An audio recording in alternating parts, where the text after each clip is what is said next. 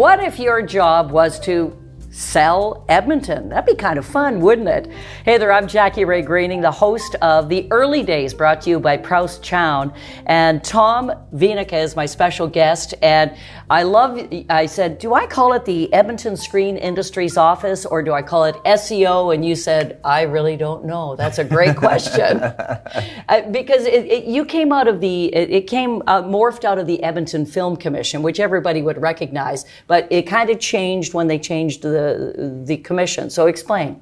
Yeah, so it is a bit of a mouthful. Edmonton Screen Industries Office and ESIO or SEO and I think at our core we are trying to sell Edmonton, really, whether it's to the film industry or to the other screen industries, video games, and so Edmonton is the thing that the brand, I suppose, that is like the most important part of that. But yeah, it came from. I think originally the Film Commission was within Edmonton Economic Development, and then about 5 years ago or 6 years ago now, they created this standalone entity that can act as the Film Commission and focus on trying to bring production into our region, bring activity in all of the screen industries, and maybe that's part of why too it is the Screen Industries Office, because we're VR, we're video games, we're entertainment through a screen. Entertainment content. Okay, so it doesn't matter if it's a mobile or cell phones or console or PCs. That's what you're trying to sell. Yeah, for sure. Yeah, I think entertainment though is kind of the key part of that as well. Okay. Mm-hmm. Before we get into more of the background of what you do with in that to sell Edmonton, talk about yourself. Where were you born and raised? I was born and raised right here in Edmonton, yeah. Very cool, yeah. Okay. And then where'd you go to school? I went to McNally for high school, and then I kind of lived in a bunch of different places in Millwoods and then into kind of near White Ave, Mount Pleasant area, so a little bit all over the south part of Edmonton. What were you doing? What kind of steered you into this type of industry? Oh, dude, that doesn't happen in the early part of my life. That kind of happens all the way through. It's, goodness, the path to get here is one of those like all over the windy place. The long and winding road. And this job, I guess, when I was hired, they were looking for a bunch of different things. Someone with, content creation experience, production. So I didn't come from film and TV. I came from interactive digital media, so at a VR studio before this, and so that was an element of what they were hoping to have, and then someone with investing and business background, and so my background is very entrepreneurial. This is kind of the first real job, I suppose, that I've had since Wendy's when I was in high school,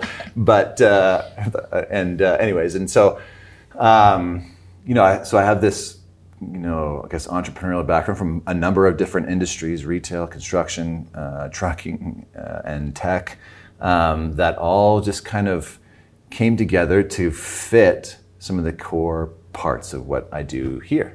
And that really fascinates me. So when they put out the job application for this, what did it have on it that you said, oh, I can do that?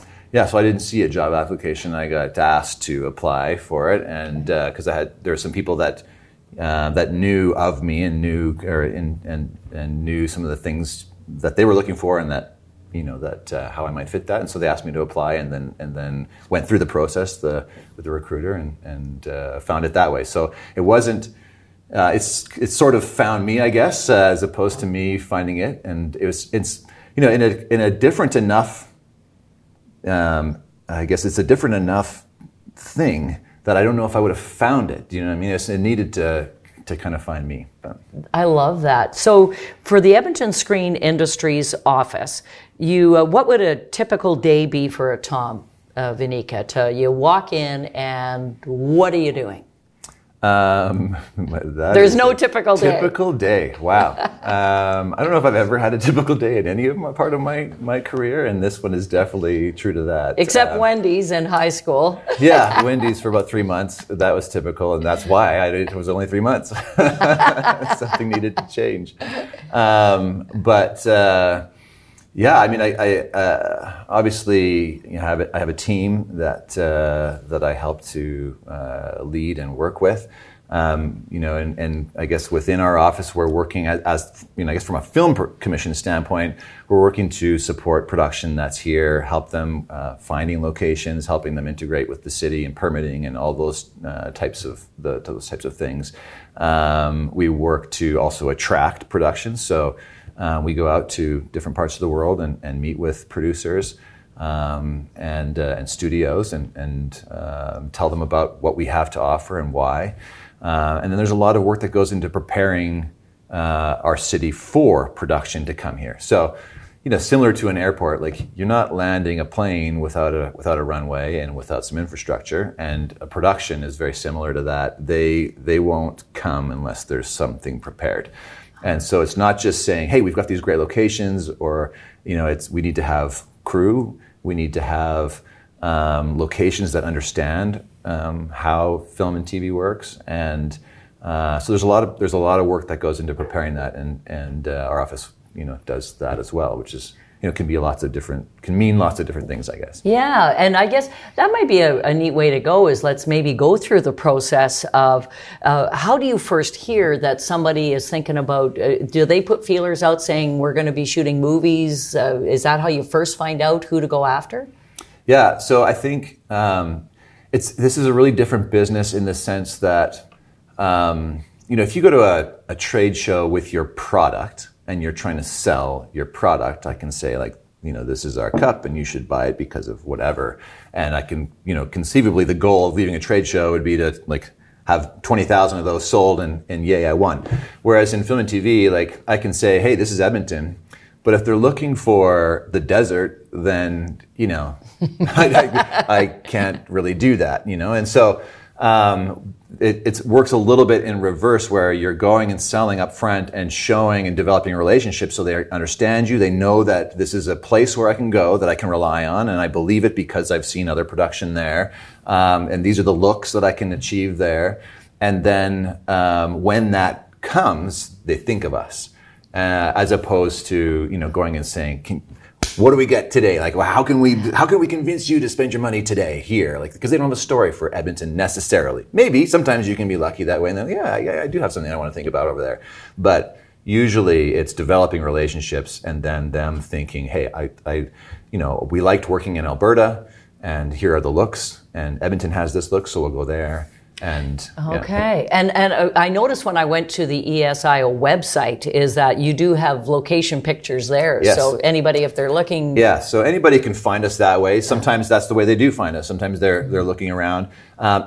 A show like The Last of Us, which is a huge production that just happened here, demonstrated a ton of what Alberta looks like as a whole, and including Edmonton, and so that that kind of spurs on more interest in our region because they understand what we have to offer, and also understand the type of production that we can accomplish here. So. Oh yeah, and who would have thought zombies right. would make us put Edmonton on the map? Really? Is that what happened? So now, okay, you've secured that the Last of Us. They've said, okay, we are coming to Alberta. We are coming to Edmonton specifically. So you said there's a lot of runway you've got to set up before they even get here. So talk about some of that. What you guys did.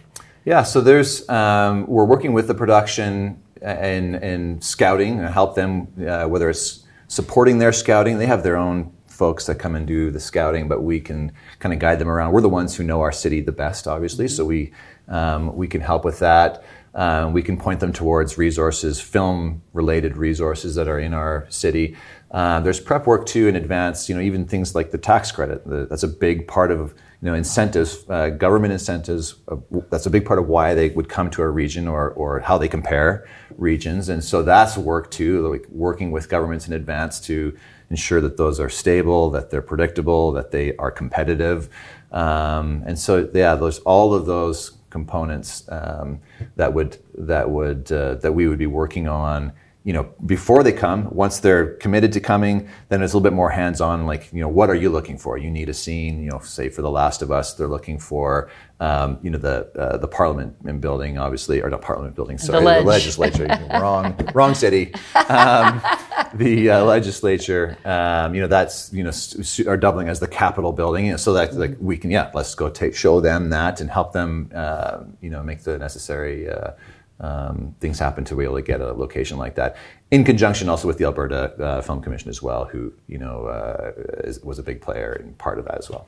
So there's got to be a trickle down to it for a casting call then, and other things like that that really help out a city, I would imagine. Yeah. Your economic spin-off's got to be there. Yeah, so there's, I mean, there's the... this huge production descends on your region, and there's all of the spend that happens directly because of those people that are there, and the businesses that are, you know, used for locations, the compensation that goes to them. I mean, there's all this money, but then there's also this activity and interest that's generated by it. And, you know, nobody could go near downtown without seeing some of those sets and being excited by it. And that generated a ton of interest in the industry, and people who maybe never thought that that's a path for me here are thinking, hey, I should try that out. And we did see that. We saw huge influxes of people. You know, some of our other local productions were doing casting calls and had thousands and thousands of people apply to be part of the industry. And that's really exciting and cool. And don't you really need that in a city? You need producers, you need people wanting to do things here, right? Because that makes other things happen. Yes. I mean, at the end of the day, we can rely on and hope that, you know, HBO comes here or go, you know, try to attract them. You know, what will make a really big difference for us is to have people producing content here and realizing that they can do it, seeing a path, understanding, you know, how to do that, having the resources around them to be able to do that. And the nice thing about that service production or production that we do for, you know, like a Hollywood studio that is done here, is that it helps us to build the infrastructure. And then our own content producers can take advantage of that, you know, the talent that's here, that's been developed, you know, by practicing and working on these sets, and then produce their own content and really drive that local, you know, that local business and opportunity. And almost you got to think, when you have a success of an HBO Last of Us, you got to go, okay, how do we find another one that big? That's yeah, the bar is a little high. High. Holy mackerel. And that's, so we do want to try to do that. But I mean, for us in Edmonton, you know, like any business, you don't just suddenly go from, you know, a small business to like a multinational. You know, it takes time to build into that. And the nice thing about Alberta right now is that we are capable of doing those big things. In Edmonton specifically, there is more work. There's some steps in between for us to like totally achieve that on our own. Calgary was, you know, the kind of the center of a lot of that activity and the attraction of that, the infrastructure that they have there. But we have some steps to do before we can, you know, on our own attract that type of production. And so we're building a business, you know, we're trying to, you know, develop that crew base, the, you know, the talent base. We're trying to develop the other infrastructure that's there. And you know, and that takes time. You gotta get a little bit more revenue, a little more activity, and then you gotta, you know, fill in, and then you got a little bit more, and you do that over time. And so it's the less glamorous part of, you know, any business. You know, that's the work that goes, and then you see these big productions come in, and it makes everyone excited, and we love that, want that, but there's lots of work to do still. Yeah, and because it's kind of young when you think about, you know, it, as it morphed from the Edmonton Film Commission into this, and you said it was 5 or 6 years ago that it did change. The biggest mindset would be, are you guys more thinking it more entrepreneurially than with the being city run, you were more bureaucratic? So now it's more people in the industry. Would that be close? Yeah, I don't know if I can. I mean, I don't want to. I can't really accurately comment on necessarily how it was before, or meaningfully comment on that. But I do think that one of the advantages that we have of being our own unit is that we are able to be more dynamic that way and entrepreneurial, and kind of, you know, we have resources that are allocated to us, and we can deploy them in the way that we think is the best for this industry, as opposed to having, you know, being competitive with other types of, you know, industries with, you know, that within a bigger organization, so to speak. And so I think whether that's a government or non-government, you know, I think we also, being arm's length, we're funded by the government.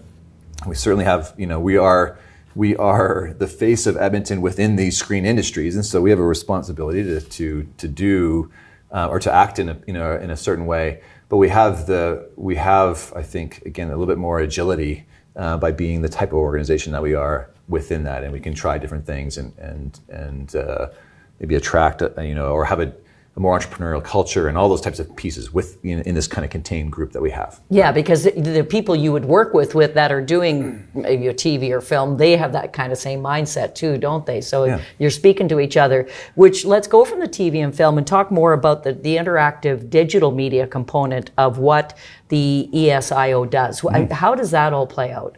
Yeah, so the interactive side is a pretty different business than film and TV. Film and TV definitely relies on a film commission.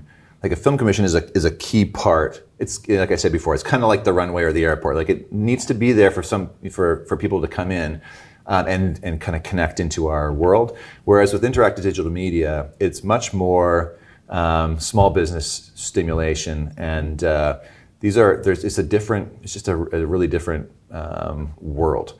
They're still creating content, and they experience a lot of similar unique problems or challenges, but it's just different. And so in that side, we're much more focused on ways that we can address the unique needs of content development, which investment I used to have a digital media business, or interactive digital media business, a VR business, and it had an entertainment side, and then it had a kind of more traditional corporate side. And the corporate side fit into the tech world really cleanly, and we could raise money, you know, in that world. But then on the entertainment side, there's just much more dynamic risk. I mean, when you can create something, you can spend $1 million creating a game, and then no one likes it because preferences changed midway, or you never thought about it. You know, like, those are risks that investors that invest in tech just they don't mix. And so there's unique things that we try to help with those help those companies overcome, help them commercialize their art and their creativity, and. Yeah, so that's, and create community. A lot of this, I think, is about creating a creative community that kind of feeds off of itself, and and stimulates more creativity. Yeah, and is there a local success story in relation to the games industry, to the digital games? Yeah, so I mean, BioWare is a world. Okay, that's pretty big. Yeah, very big. Yeah, very big, world renowned. And you know, some of the biggest titles, like titles that are recognizable around the world. Star Wars, I mean, goodness, like, these are big IPs. Wow. Star Wars and many others. And so, like, and then there's also from that. So that's, you know, that dates back 30 or 40 years into the 90s. How old are we now? Anyways, but from that too has come many other games. Inflection Games today is a studio that's run by, you know, folks that kind of grew up in that other system and or learned through that system of BioWare, as well as Beamdog and there's others. And so we have a big success story here in town, and then many success stories emerging out of that. How many staff do you have at ESIO? So we are 6 people right now. Mighty 6 people. Yeah. When you started, 2.5 years ago, how many were there? Similar number, 5 or 6. We were kind of in that. That's kind of our range, I think. And I would think you would have to have a wide range of talent, because you'd all have to bring different strengths to something as varied as what you are doing at that office. Yeah. So we have right now.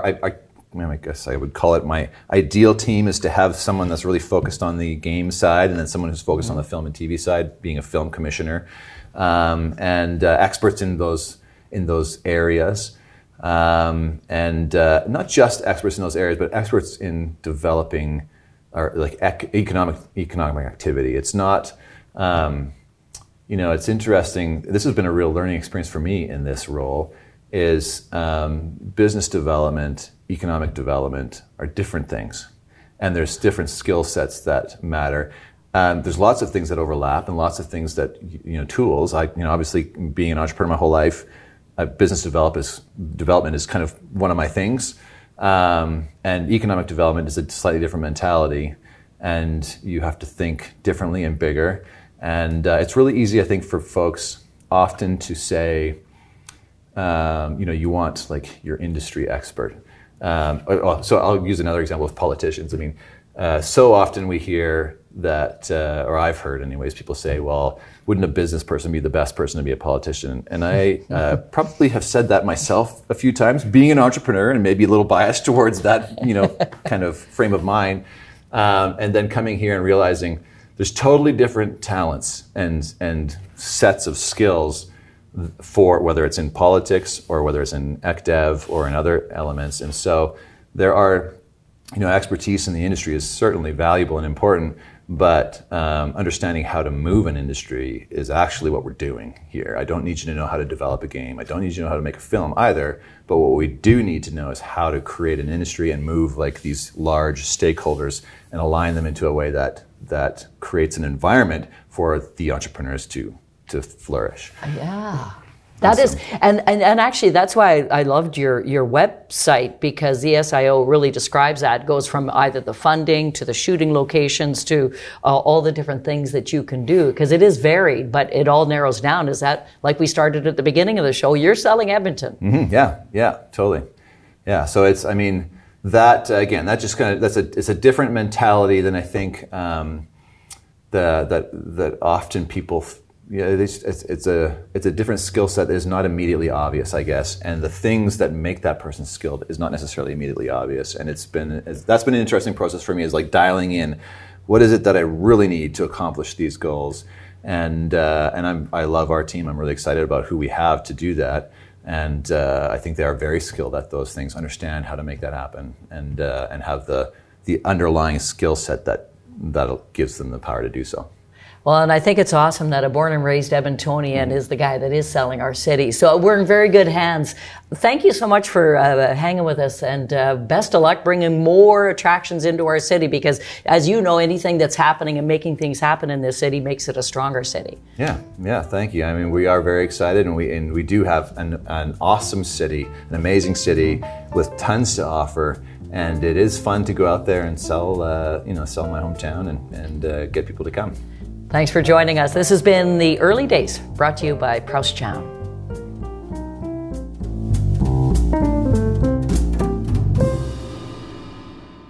This series is proudly produced by the team at Road 55. Road 55 creates content that connects. For more information, check our website, www.road55.ca.